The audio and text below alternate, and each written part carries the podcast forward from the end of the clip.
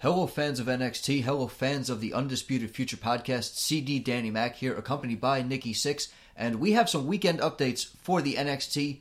We have some coverage for NXT Takeover Chicago, an updated card with some minor modifications and some additions. But before we get to that, we have a very personal announcement between the two of us. A federation is making a show on August 19th, the same day as NXT Takeover Brooklyn. But Nicky Syxx and myself will be a part of it. Nick, take it away. Give away the details. Yeah, we are extremely excited to let you guys know that SIWA Livewire is coming live to Newark, New Jersey in the JFK Recreation and Fitness Center. Uh, like you said, it is going to be on August 19th. But fret not, you NXT fans. We know you want to go to TakeOver. So, bell time is at 3 o'clock and will most likely end way before 7.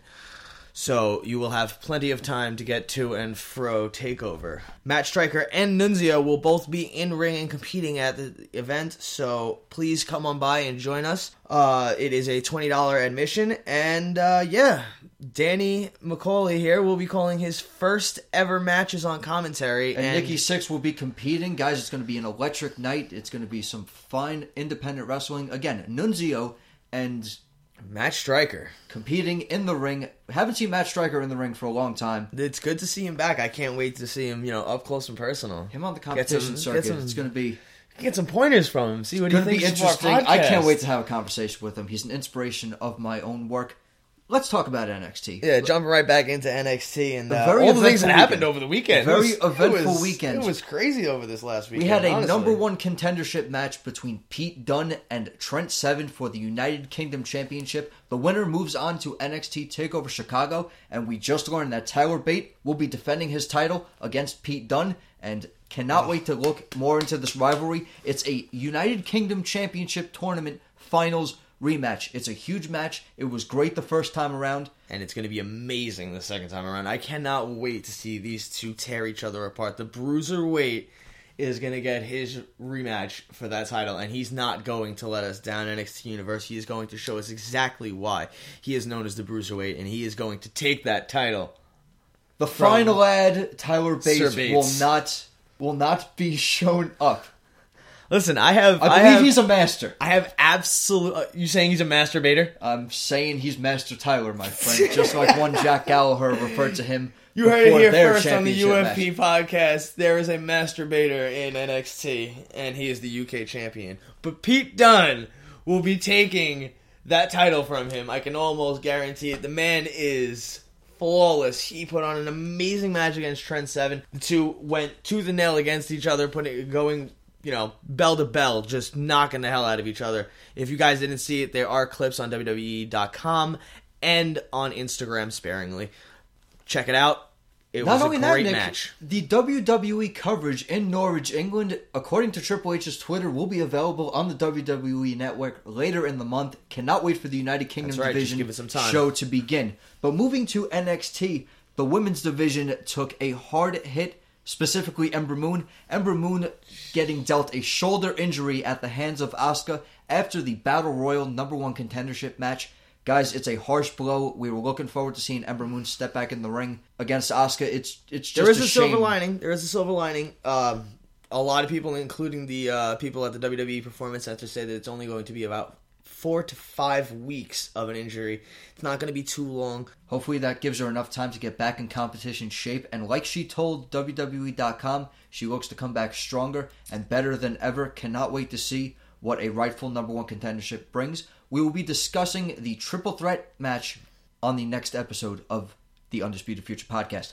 Moving on to another women's division debut, we have Bianca Belair getting Bianca a nice Blair. introduction by the perfect 10 Tye Dillinger. Tye Dillinger taking some time out of his day to uh, promote the current NXT uh, roster, and I, I love to see that. I love to see that Tye Dillinger, no matter whether he's on the SmackDown roster, the NXT roster, the Raw roster, he is going to dedicate it, even if it's just a little bit of his time, to where he came from and show us exactly where his heart is and always will be. He knows how important the NXT brand was to his career. This final career in NXT farewell tour taking place, but not without putting over the EST of NXT. She seems like a remarkable talent. Guys, there's a I'd like to give a training uh, video for her on WWE.com. She has unbelievable athleticism. Definitely keep your eyes out on her for the NXT Women's uh, Division future. to that mark, I'd like to make a you know I, I do my googling as per usual, and I uh, like to give a little backstory on Bianca Belair.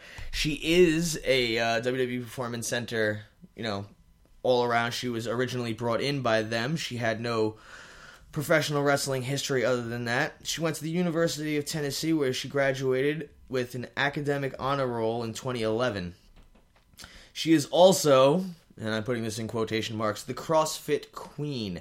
She is a power lifter. She has been featured in RX Magazine, Femme Rogue Magazine, and CrossFit.com. Her and first ever NXT champion Seth Rollins will get along. That's right. That's why I brought that up intentionally. I wanted you to know that there is now a CrossFit King and Queen of the WWE. And uh, that's not all we have for the WWE Women's Division. We have to bring up a lady from NXT who was unfortunately unable to capture the NXT Women's Champion, but was successfully the first woman to capture the Raw and SmackDown champions, Alexa Bliss. Little Miss Bliss becoming the first ever Raw and SmackDown Live Women's Champion. A note on this, Nick, she was not an original four horsewoman, and she still she made quite the impact on the main roster. A Raw Women's Champion, a former two time SmackDown Live Women's Champion. It's been a lot of fun watching Alexa Bliss grow from the old pixie gimmick to the intensity that she brought and this this snarly attitude that that came from being with the Blake and Murphy factor. It's carried her all the way through major success, and I can only see her career getting better from here. That's right. All the uh, congratulations in the world here from the uh, Undisputed Future podcast goes out to Alexa Bliss, and we hope there are only more titles for you in the future. But pressing on, let's get right into a beefy interview, apparently, A with Facebook Live special with Drew McIntyre talking to Kayla of the NXT production team. You And, told me uh, about this. I was absolutely shocked. I had no idea about this, ladies and gentlemen. Dan brought this to my attention a little earlier. doing my social media And, research uh, over this past weekend. After an NXT live event on the California tour, Drew McIntyre stopped and said some very important things about, you know, his past accomplishments in his career, what he hopes to bring to the NXT brand. But what he hopes to bring to the NXT brand is more notoriety than I could have ever expected. Pretty much paraphrasing here, he wants NXT to be on the same level brand as Raw and SmackDown. This includes being part of the superstar shakeup. That means guys being shifted to and from NXT. Nick, your thoughts about how can NXT become this even level playing field, but also still be considered developmental territory? I feel that given the opportunity, the developmental, you know, the people who are still technically developing their talents will shine. Giving them giving them a live opportunity will change it, everything. It'll change the scene entirely. And to give the people who are deserving, which, you know, like Roderick Strong and Hideo Itami, a grander stage to, you know, ply their trade. It's it's it's only fitting and deserving because I don't know where else they can go but up from here. And if they don't start to break through that glass ceiling, we're gonna see the marks start to leave a bad impression on NXT. Now you say that, but it comes with you know live TV. The WWE style comes with a lot of responsibility. There's certain things you have to learn. There's certain things that the Performance Center is going to teach you before they shoot you into that big bracket of a Raw or SmackDown Live sort of you know intensity I mean, my thing behind is like it. trial by fire, though. You get thrown out there, you give it a chance. You know, you you go out there. You th- that's how it is on the indie circuit, man. You go out there, you give it your all, and you know, win, lose, draw. You you went out there and yeah, but tried. with that comes less time to develop the WWE style. There's no chance to develop your character. You need a lot more time to learn how. You know, even the entrance. In if my you opinion, that's your just- first entrance. You know, the crowd's not feeling that. That could write. You know, that could write some sour notes for the rest of your career. Yeah, it definitely can, but at the same time, where there's you know more chance to fail, there's more chance to succeed. I mean, this whole sink or swim thing for developmental talent, for guys just coming out of the performance center. I mean, NXT, as much as it has become the haven for the hottest free agents in sports entertainment, there is a lot of developmental performance center grown talent. We said it with Bianca Belair just now. That's right. Now, you're not going to send, as much of an impressive athlete that she is, you're not going to send her into the sports entertainment atmosphere that WWE expects from something they can call a major brand. NXT, I feel, is still that that's somewhat safe ground, that beginning territory where you take your baby steps, you develop your character, you see what works for you, you see what's not going to work for you. If it's not going to communicate with the Full Sail crowd, it's not going to communicate with thousands of others. And you know what? It can also work the other way. If something's necessarily over with the Full Sail University crowd, it's not necessarily going to get the same reaction on a main roster. We look at a Bo Dallas or an Adam Rose, you know, two former social outcasts, which I thought was a Definitely a gimmick that point. worked for them, Definitely but it took point. some time to get there. Their first initial singles runs, it, it did not work out so well, and I Yeah. think that whole sink or swim mentality, it, it might, you know, as much as these guys are world traveled and coming in, there's a lot of room for error. Yeah, there is, and it, it- the WWE in general is a different environment entirely, and I get that.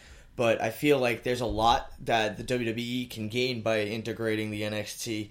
There's just an amount of ingenuity in the NXT that can't be matched, and bringing that into the mainstream, uh, mainstream. Uh, The mainstream media catching on with NXT is very important. We've had the Drew McIntyre coverage I mean, not just the on media, ESPN. but just the mainstream in general, the mainstream WWE flow, bringing that into it will change up everything entirely. Adding a third industry where it's not ECW, we all remember how that went, and I know a lot of people are skeptical because of that, but I feel like given the right opportunities and everything like that, NXT could do more than, you know, break glass ceilings. They will push that ceiling all the way through and surpass anything that we ever thought they could do. Either way, it's still the future of the WWE. That's why we're here. This is the brand that we are discussing.